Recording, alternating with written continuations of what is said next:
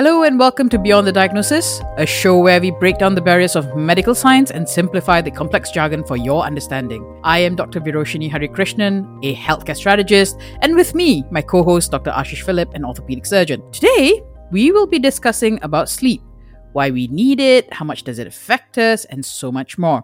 So, Dr. Ashish, could you please welcome our guest? Well, Dr. Viroshni, we have with us a very special guest, Dr. Manoj Suryanarayanan. Manoj had done his MD from Moscow Medical Academy and then his residency in internal medicine at the Brooklyn Hospital Center. He further went on to do his fellowship in sleep medicine at Detroit Medical Center, USA. He is currently working as a sleep medicine physician with a prestigious hospital out of Pennsylvania, USA. Dr. Manoj has over 10 years of experience in this field and has special interest in the treatment of obstructive sleep apnea and circadian rhythms. Thank you, Dr. Manoj, for joining us on Beyond the Diagnosis. Hey guys, it's really great to be here. I thank you for inviting me to speak here and share my um, educational background and training to give some awareness to the people so they can take better control of what's going on uh, with their sleep, which eventually will translate into a better quality of life and health for them. Hi, Manu. It's, it's amazing to come together for this. I mean, if I think about it, it was over 20 years ago was it over 20 years ago that we first met? It's so surreal for for all three of us to be here together discussing things that are very easily ignored. Something so simple something so trivial like sleep. We take it for granted. It just fills my heart with so much pride to see that you're working on something so simple yet so profound so overlooked and yet it impacts our quality of life. Manoj maybe before we start could you tell us a little bit about what is sleep? I mean, like, why are we struggling to understand what is sleep before we go into the, the whole technicalities of it? Maybe tell us what is sleep? So, sleep, if you really get technical, it's it's a period of relative quiescence. We are quietly resting in a usually in a recumbent state. That's for the human beings, for, for the Homo sapiens, if you will. We we rest, we recharge our body. A lot of people think that there's really nothing happening, but sleep can be an active process where there's a lot of physiologic changes happening. There's a lot of memory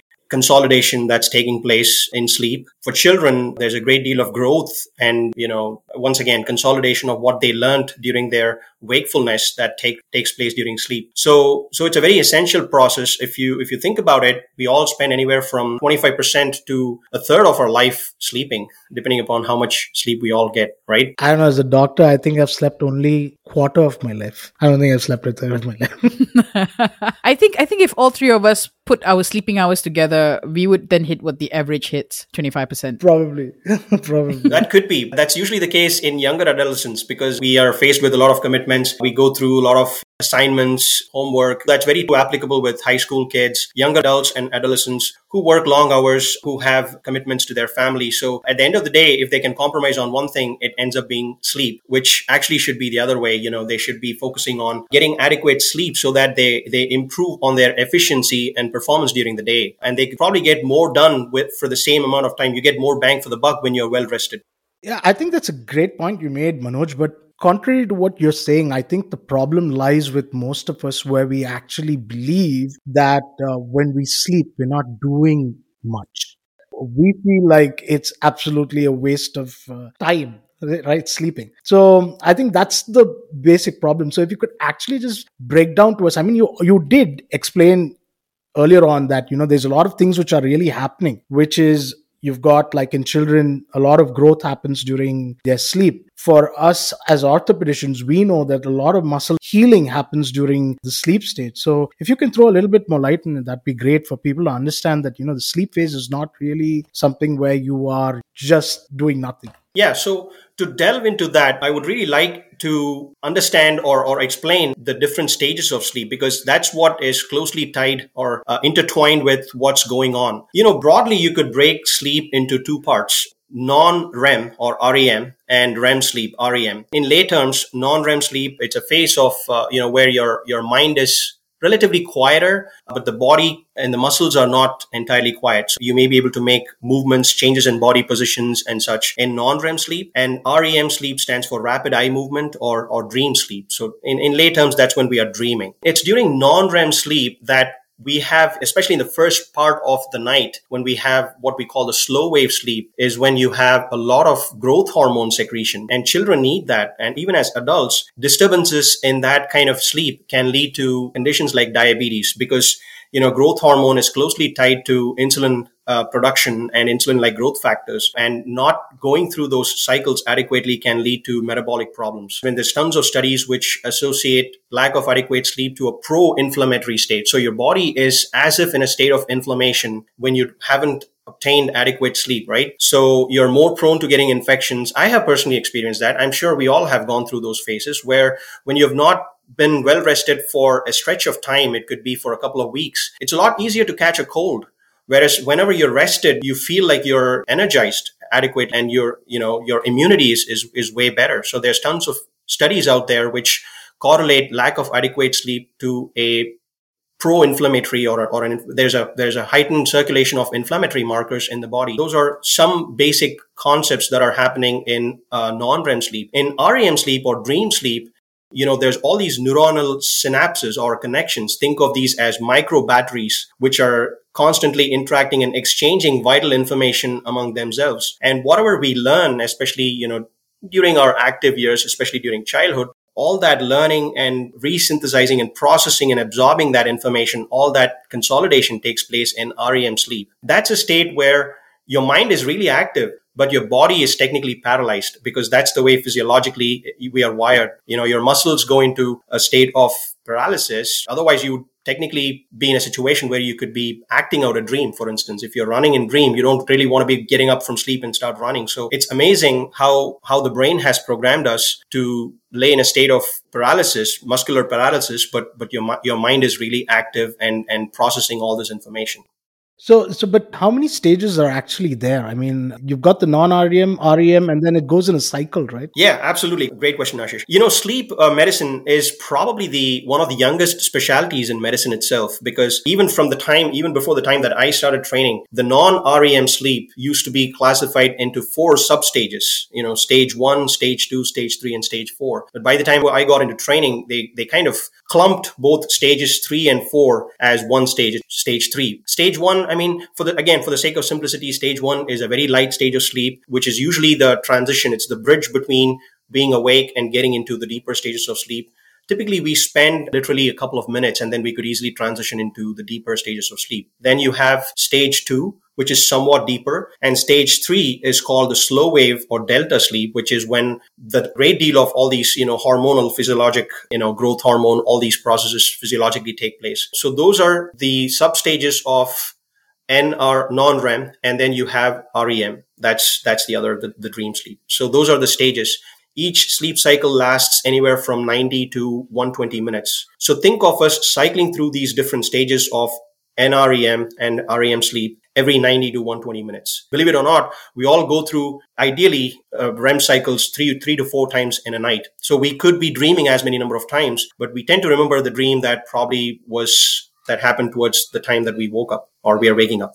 So we can wake up any time between these cycles. It's normal to wake up, or do you notice that you wake up only during after an REM or an, an REM? When do people normally wake up? Great question. Uh, we could pretty much wake up anytime. These are called EEG arousals or arousals from sleep. Technically, these these are supposed to be brief arousals if they are physiologic, or they could be much longer in the context of an underlying sleep disorder. You could wake up, you know, uh, common symptoms. Maybe I, I wake up for no reason. I wake up much more frequently than I think I should be waking up, uh, or I wake up and then I find it hard to go back to sleep. I'm wide awake for 20, 30 minutes and, and then I'm, I've only been sleeping for two, three hours and I think I should be sleeping more, but I wake up and then I struggle to go back to sleep. So waking up could be brief. If, if it's really for a few seconds, you're kind of rolling over, changing your position, going, you know, sleeping from your back to the side or from your back to the stomach. Those, those are pretty normal as long as you're able to get back and maintain sleep.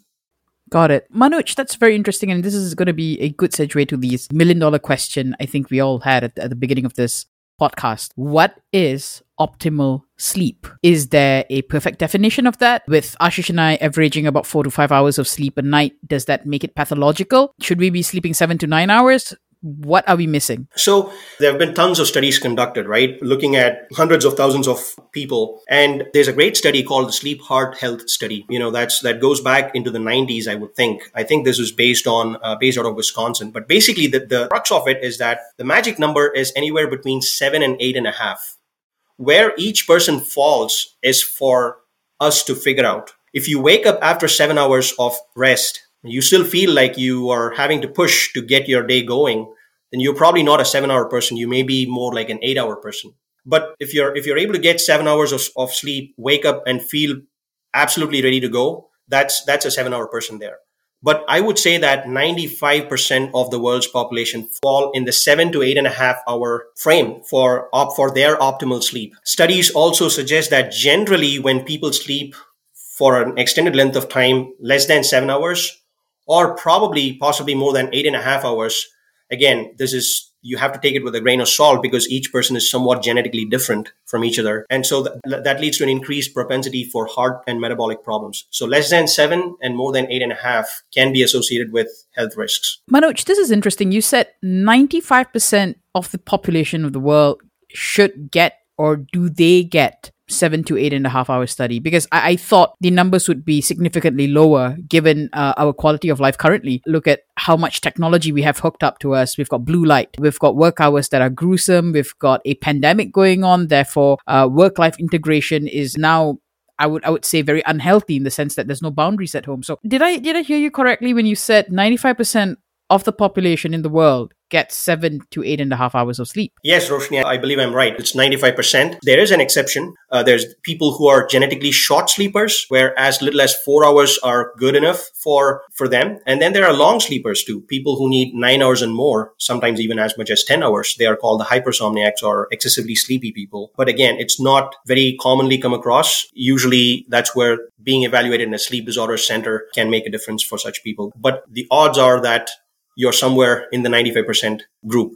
Ah, I, think so. I maybe sleep about five hours a day, and, and, and I think that's enough. But I, I, do understand what you're saying because my trainer keeps asking me to hit seven hours minimum. Uh, he says it's very important for me to balance out my human growth hormones, and especially after we do a, a gruesome circuit in the gym, he he expects me to get seven hours of sleep, nothing less, and and and that's something he's a stickler about. But I'd like to come back to another point do you think you could share with us some, some of the observations you've had with the pandemic? What have you noticed? What studies have you been able to get your hands on, or what have you been studying that you think would be a adverse impact on quality of life and sleep uh, going forward uh, in a post-pandemic world? Yeah, so the first thing that comes to my mind is increased screen time during the pandemic. Obviously, we are bound to our homes. We haven't ventured out a whole lot children spending too much time in front of screens, even adults spending a lot of time in front of screens. There should be a, a ceiling, there should be a time frame, there should be, ideally, it shouldn't be during your sleep hours. You really want to keep sleep hours for sleep and not for anything else. You know, it, it's funny when people say, I get seven hours of sleep, and then when you really discuss with them what their uh, habits are, they say, Oh, I, I get in bed, I either watch my favorite show for 30 minutes and then I, I fall asleep, or I, you know, I'm on the phone, I'm, I'm listening to some podcasts, or, or I'm listening to some music or YouTube videos more often than not. And they, they lose 45 minutes of their time, but yet they include that in their sleep hours. So they're, you know, they're giving themselves about six hours of sleep opportunity, but people generally tend to overestimate the amount of sleep that they're getting if you uh, pay attention.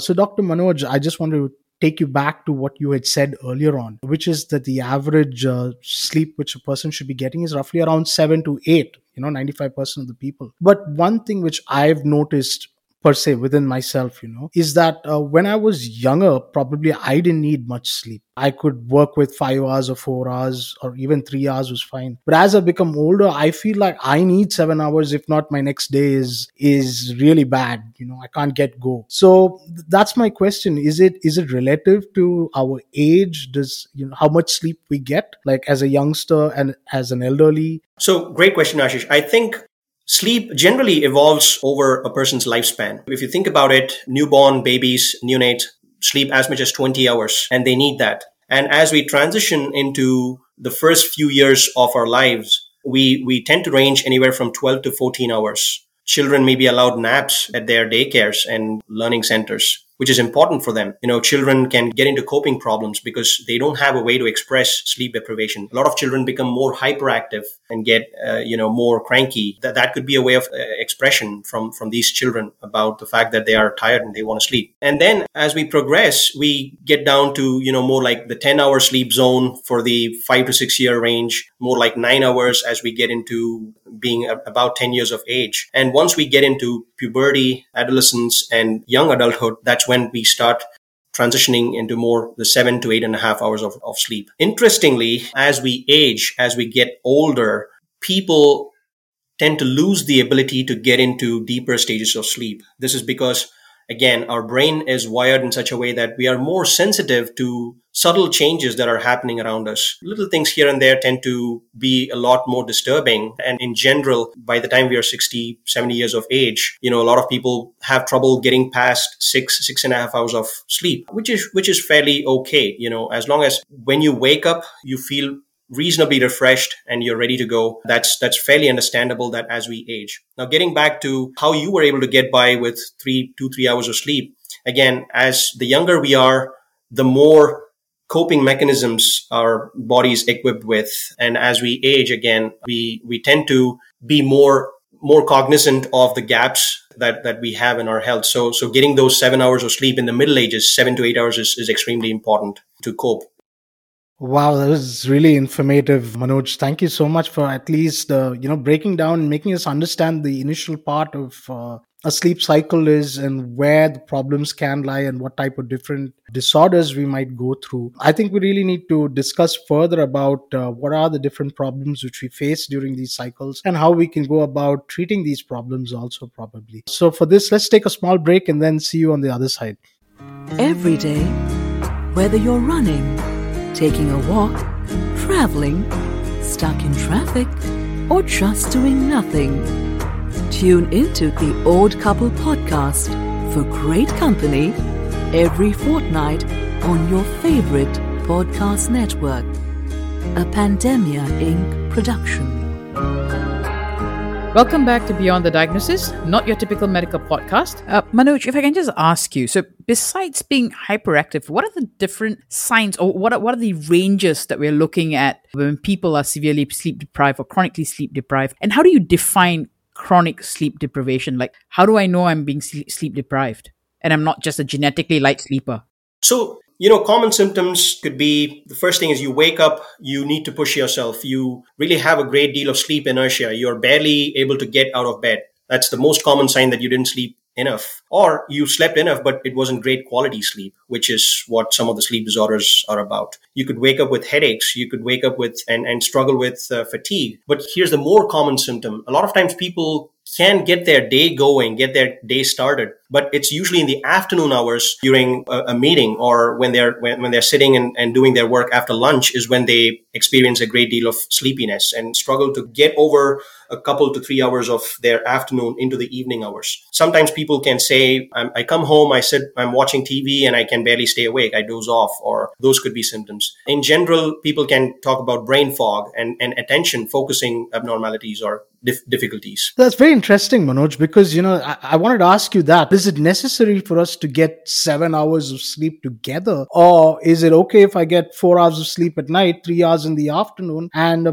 I think earlier on, there used to be a period when people used to sleep by when the sun goes down at 6 they sleep till 12 they wake up from 12 to 3 they would do some personal work and then go back to sleep again you know? So there used to be a cycle like that also. So what's your take on that? Interestingly in countries like italy they still allow for siesta time. The magic zone is somewhere 2 to 4 p.m time frame but again that ties to uh, the sleep process. So if you if you let me take a moment to explain the sleep process it'll help us understand a little more about how you could sleep. Again you need to keep in mind that we go through sleep in different stages of sleep and cycles. So when you break the sleep portions into parts of, you know, four hours and, and three hours or five hours and two hours, you need to keep in mind that, uh, you know, the, the ability of your body, you're not giving the adequate opportunity for your body to go through the sleep cycles, which it would if you were to continue sleeping, right? And that continuity of sleep is way better than breaking it deliberately and and and taking different chunks of sleep, which a lot of people do, especially when they're doing shift work. Uh, night shift people, you know, they come home, they sleep first for a few hours, and then they wake up. They they're awake for a length of time, and then they catch a shorter nap before they go to work. If you ask them,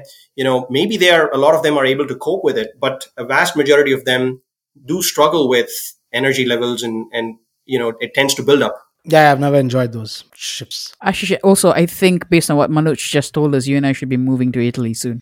Yeah, I think so, Roshan. uh, Manoj, on that note, can I ask you, do we really recover from all these disruptions when we were interns, you know, when we had to do the graveyard shift, we worked for 36 hours nonstop, things like that. Do we ever recover from all of these disruptions or does our body cope? What, what, what really happens? Yeah, we, we, we tend to cope. Again, the coping mechanisms differ by person, differ by age, but most of the time, sleep extension is what we call that's the that's the glorified term for sleeping more or sleeping in to cope for lost sleep which is perfectly reasonable as long as you do not it doesn't mess up your uh, ability to fall asleep on subsequent days. And again let's get back to the sleep process itself which uh, which which will help us understand. So sleep is driven by two important processes. One is sleep pressure. In simple terms, the longer a person is awake, the greater the pressure to fall asleep. The other component that determines sleep is what we call timekeepers. The, the most important timekeeper is light. We all, you know, Ashish mentioned, you know, we are we are designed before the invention of light, we were designed to go to sleep at dusk wake up at dawn and then be awake during the day hunting you know raising families and taking care of cattle whatever be the case. So so really light is a uh, timekeeper and the other one is melatonin. So melatonin is a chemical which prepares your body to go to sleep. Usually most people the release of melatonin begins sometime after dusk. So usually in the modern world, I would say between seven and eight is when your brain starts making melatonin, giving signal to your body that it's time to start preparing to go to sleep. So light, melatonin, and sleep pressure. These are the three determinants of sleep. So regardless of, you know, your body could be making adequate melatonin, but if you take a nap at 5 p.m. for two hours, there's no way you're going to be able to fall asleep, go back to bed at 10 and fall asleep, right? I mean, it, it's going to be different. Um, on that note, can I ask you a very quick question? Because this seems to be quite a popular one. Does melatonin supplementation work? It does and it doesn't.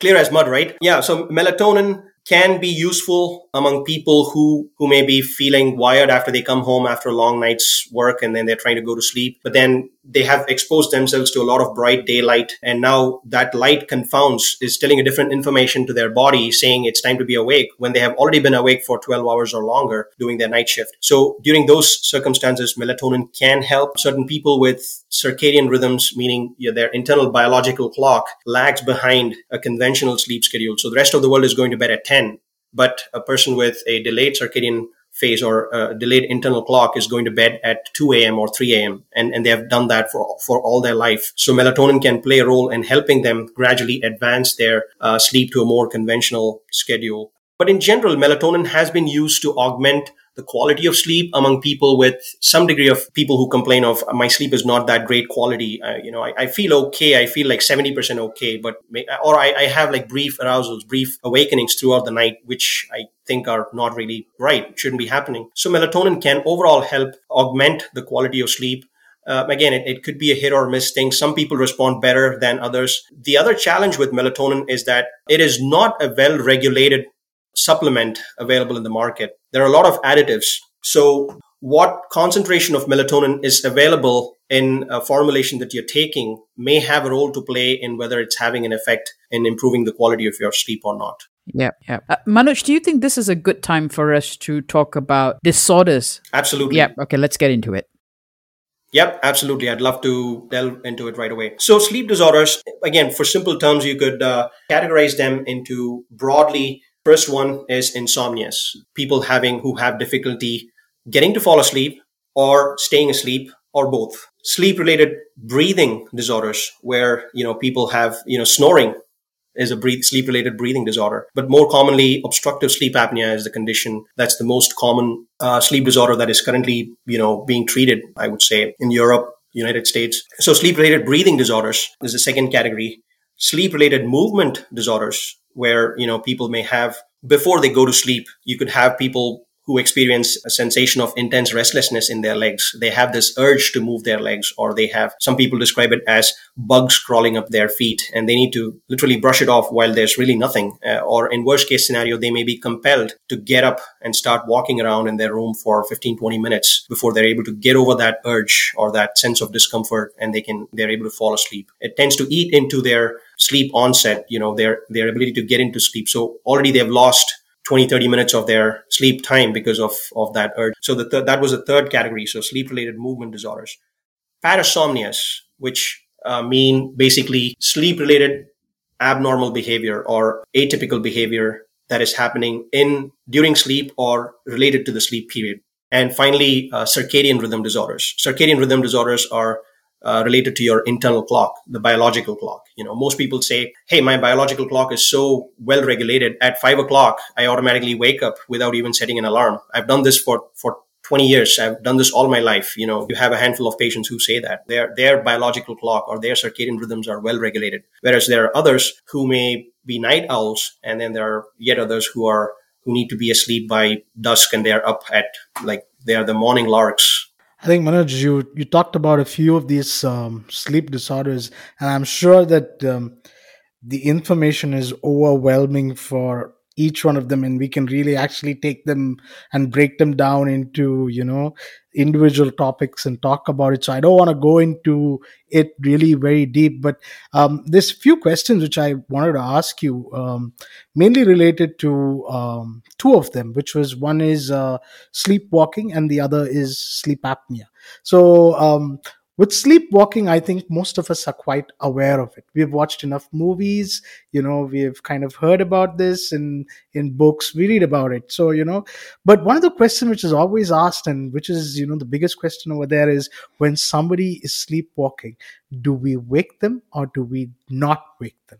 Yeah very relevant question. So so sleepwalking is a kind of parasomnia. It happens during non-REM sleep. It's not a time when we are dreaming or REM sleep. Remember, I said when we are dreaming, our body is in a state of paralysis. So we are not normally wired in such a way that we'll move or act out our dream. So a person who's sleepwalking is really not dreaming. Technically, it's happening in during slow wave sleep. It is usually a disorder of childhood getting into adolescence. And a lot of people, the vast majority of those people outgrow sleepwalking. If it continues into their adulthood, that could be a pathology. Really, there's not a, a targeted treatment for this condition, except you want to make sure, you know, th- there are certain kinds of seizures which happen during sleep, seizure epilepsy during sleep. And sleepwalking can be a symptom of epilepsy in sleep, purely isolated to sleep. So uh, an evaluation from a neurologist may be, may be warranted if someone is doing it pretty much on a consistent basis we call it stereotypy, or frequently you see the same pattern of repetitive behavior. So that could be a sign of seizures. But short of that, it's a fairly benign condition where someone may be getting up and, and walking in sleep. The only little things that you can do for, for those people is to prevent self injury. So you want to make sure their room is clear of objects, their pathway, their walkway to the bathroom or whatever to the doors are clear. So literally it's about behavior changes and uh, changing their sleep environment making it safe for themselves and for the rest. But really, there's no need to wake them up. If you wake them up, they have no recollection of it. Most of the time, things happening during slow wave sleep, people have no recollection of. What happens if I wake them? You know, they may act confused or they may, they may really not be aware of how they got there. Most of the time, that's about it. You know, sometimes little children may may break into tears, they may cry, they may have a little difficulty getting back to sleep. But no permanent damage, right? It's not like they're gonna. I don't. Yeah, it's not gonna cause any neurologic damage or anything. I, I don't. I, yeah, I don't think there's any information supporting that. Do it. You want to do it safely so that you're not startling them and you're kind of easing them back into sleep. That's that's really that's all that you have to do. Yeah.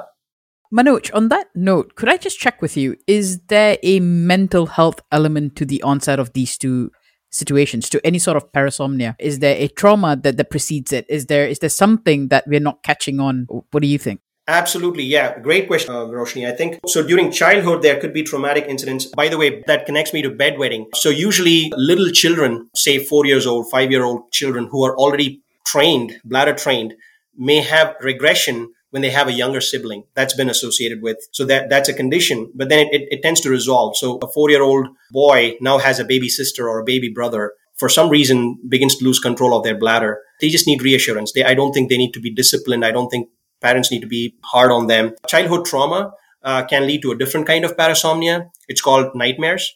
Nightmares are happening during REM sleep, not during non-REM sleep. I have uh, taken care of a lot of uh, veterans who have been in uh, Iraq who have been in um, different kinds of uh, you know combat situations. Uh, they wake up with uh, pretty bad flashbacks. People who have uh, been people who have gone through a traumatic adulthood, people who go through a lot of depression, abuse, emotional, physical, any kind of thing, you know, they can have these kind of uh, events. In general, sleep deprivation, those stages can be associated with some degree of parasomnia, sleepwalking, and, and such. Superb, uh, Manoj. Thank you. Thank you so much for throwing some light on that. But what about the sleep apnea part? I mean, we, we've seen this in movies where they, they got like a, a CPAP machine on their face and what, what's the deal with sleep apnea that's really funny. The latest uh, update that i hear about cpap being used in movies is uh, the most recent spider-man movie. I, I, was told that the bad guy there was wearing a cpap uh, on some uh, sleep uh, physician forums. I've heard how it's funny that the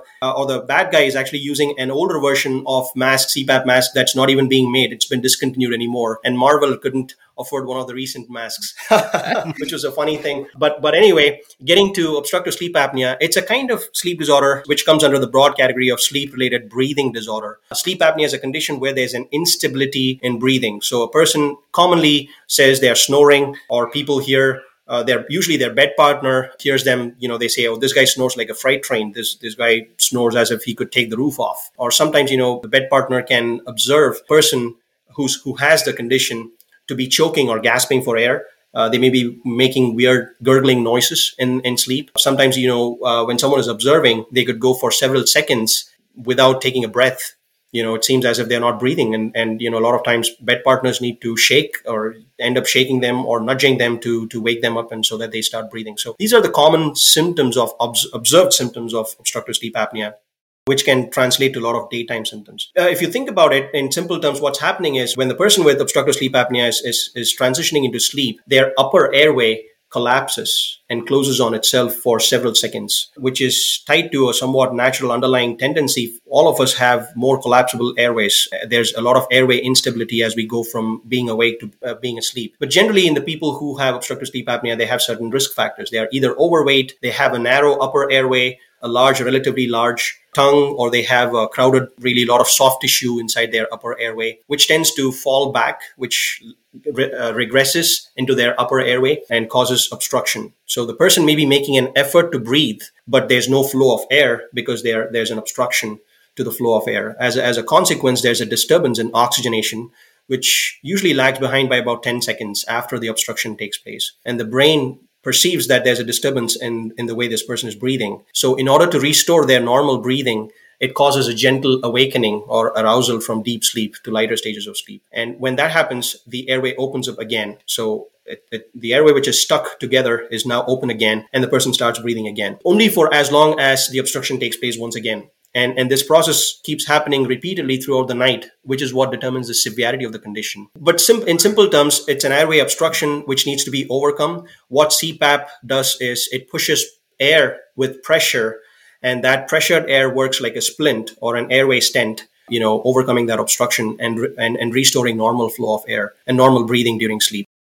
But Manoj, you were talking about partners observing the problem and seeing that okay, the person's not breathing or shallow breathing. But what does the person perceive? Is his next day like, what does he feel? Is it the sleep is not great? Or is it just that he never gets into a deep sleep, so he never dreams? So, what are the symptoms which are perceived by the patient? The, the symptoms are pretty broad. They could go anywhere from the person just waking up feeling poorly rested. They feel like oh I, I spent seven hours in bed. I feel like i was i got run over by a truck. I barely slept. They may wake up with headaches because there's a lot of muscle tension from constant snoring in the upper airway. They fight through tiredness during the day focusing problems, difficulty with, uh, you know, concentrating and, and, absorbing material. A lot of times drivers, you know, it's usually when they're driving is when they, they feel they're hit with, with, with sleepiness. So most likely it is, these are the same symptoms of extreme sleep disruption or the person has absolutely no control. There, there's any moment they sit down, they can fall asleep.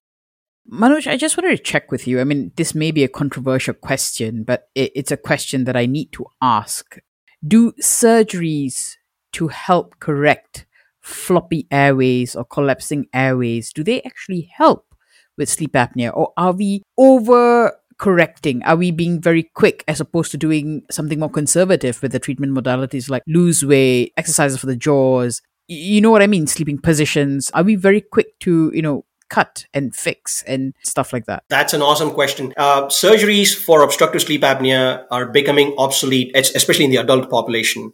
More so, the population, the pediatric population, will immensely benefit from removal of tonsils and adenoids. That's the only surgery that has been shown to be of any benefit, and that's restricted, limited to the pediatric population with documented enlarged tonsils and adenoids. Short of that, surgery is not being offered as the first line of treatment Fantastic. for most for 99% of the adults with obstructive sleep apnea. Yeah, you're absolutely right. Weight loss, positional therapy, you know, sleeping more on the sides, limiting alcohol intake close to bedtime because alcohol can have an effect on your airway being more floppy, collapsible, and positive airway pressure is, you know, these are the most commonly prescribed methods of treatment. More recently, there's another method called hypoglossal nerve stimulation. Again, it is it is restricted to a very select group of patients, but you're absolutely right. More often than not, resort to conservative methods. Interestingly, studies show that the prevalence of obstructive sleep apnea ranges anywhere from 30% to 60 or even 65%, 70%. Some, some studies show high prevalence. If you think about it, simply stating every other person probably has obstructive sleep apnea, right? And, you know, population studies also seem to indicate that there is a greater prevalence of obesity in general. I view that correlation of increasing prevalence of obstructive sleep apnea with increase in the obesity prevalence. That's one of the risk factors for obstructive sleep apnea. Thank you, Manoj. But before we end or before we wrap up today's very, very informative podcast, there were a couple of questions that came up from some of our listeners. The first one being Do wearables actually reflect my real quality of sleep, or is that just a rough guideline? The second one is um, How far off sleep timing should I work out? What'll happen to me if I work out too close to, you know, um, the time that I actually go to bed? Uh, why am I having trouble actually falling asleep after I have a heavy workout session at night? Uh, so these are the two main questions that have come up. Can you sort of help our listeners um, answer these questions? Sure. For the first question, technology, wearable devices, your uh, smart watches, iPhones, any kind of smartphone that has applications that can track your sleep, take them with a grain of salt because it is hard to actually test them and validate them. None of, I mean, I would say, barring a couple of these devices, which are actually used in the world of sleep medicine to diagnose people with sleep disorders. There's a brand called WatchPat, and then there's a couple of other brands that are out there which have been formally tested, compared with actual sleep studies in the lab to validate their reliability. Short of these few devices, which which are really a handful. You can literally count them on with the fingers on one hand. The vast majority of technology devices, wearables out there have not been validated necessarily. So you'd want to take the information tracked by these devices with a grain of salt. You can use them as a rough guideline to track, you know, as a reminder. If it, if it says that you were in bed for only five hours, that's true. It, you were in bed for only five hours. That's a reminder that maybe the following morning you wake up and you're, you don't feel that well rested. It's a reminder to yourself. So, so a lot of these technologies, uh, I would view them, look at them as a, as a supplement to the gaps that we don't pay attention to. So, so I hope that answers your question, Roshni. I don't think I would, if a device says that you only had 10 minutes of REM sleep, I would take that necessarily as the gospel truth because, you know, if you, you know, you also, you also have the subjective perception. If you wake up feeling that you rested well, but the technology shows that you had crappy sleep, I would absolutely not take that, you know, as a valid point. So you, you, you supplement anything with your subjective analysis and, and validate that to some extent. You use that as a guideline to track your sleep habits, try to make them more regular and be aware of the gaps that you could improve on. Getting to the exercise part, exercise, as we all know, leads to release of adrenaline. Adrenaline is a counterproductive hormone to sleep. You know, there are hormones which are considered to be wake promoting. So they promote the state of being more awake or alert. And, you know, adrenaline is a fight or flight hormone chemical that triggers the flight or fight or flight response. So you really don't want to do an intense workout for an hour and then try to go to bed because there's still a lot of circulating adrenaline in your body, which is not going to be able to let you relax, settle down. So it's going to be a lot more challenging for you to go to sleep. So timing of when you exercise, when you work out, the intensity of exercise, all that matters. If you're just walking around at a gentle pace after a heavy meal, an hour or two before you go to bed, probably wouldn't make a big difference. If you're going out for a, an intense cardio or weightlifting for, you know, 20, 30 minutes and then, or, or running on a treadmill for 30 minutes and then, you know, literally within the hour, you're trying to go, go to bed, it's going to make it very challenging. So you want to give yourself at least four to six hours of break from an intense session of workout for the adrenaline to be washed out and for you to be able to go to sleep. By the way, timed exercise is one of the factors for improving sleep hygiene. So at any point in the day, if you're able to incorporate, provided you give adequate gap between your sleep time and the exercise, incorporating an exercise schedule in your, in your daily routine is extremely conducive to sleep. It's, it's one of those things that's recommended in the habits of improving sleep hygiene for insomniacs, for people who have trouble getting to fall asleep. Try to incorporate exercise uh, but but make sure you have enough gap between the time you work out and the time you go to bed. Uh, Manu, I have two very pressing questions, which I think all of us want to understand. Do you have any advice for us to hack sleep? How do you get great sleep? Or would you just like to talk about sleep hygiene? Which way would you like to position it? So, generally, you want to keep your sleep hours as consistent as possible. Try to avoid variability. The more trouble you have getting to fall asleep and staying asleep, that person should try to be more consistent with with their with their sleep hours. It, it wouldn't be that that much relevant in someone who can fall asleep at the drop of a hat. You have those lucky folks who can fall asleep at the drop of a hat. So they, it, this probably wouldn't matter too much to them. But in general, the first and foremost is to keep your sleep hours fairly consistent. Don't give a lot of variability on the weekends or your days off because one thing that people tend to do is they sleep in for two, three hours. I mean, there's a wide variability between weekdays and weekends of you know the wake time can be, can can have a gap of three to five hours which is which is really bad. So you want to keep it as consistent as possible. Try to avoid taking naps during the day especially if you're someone who's sensitive.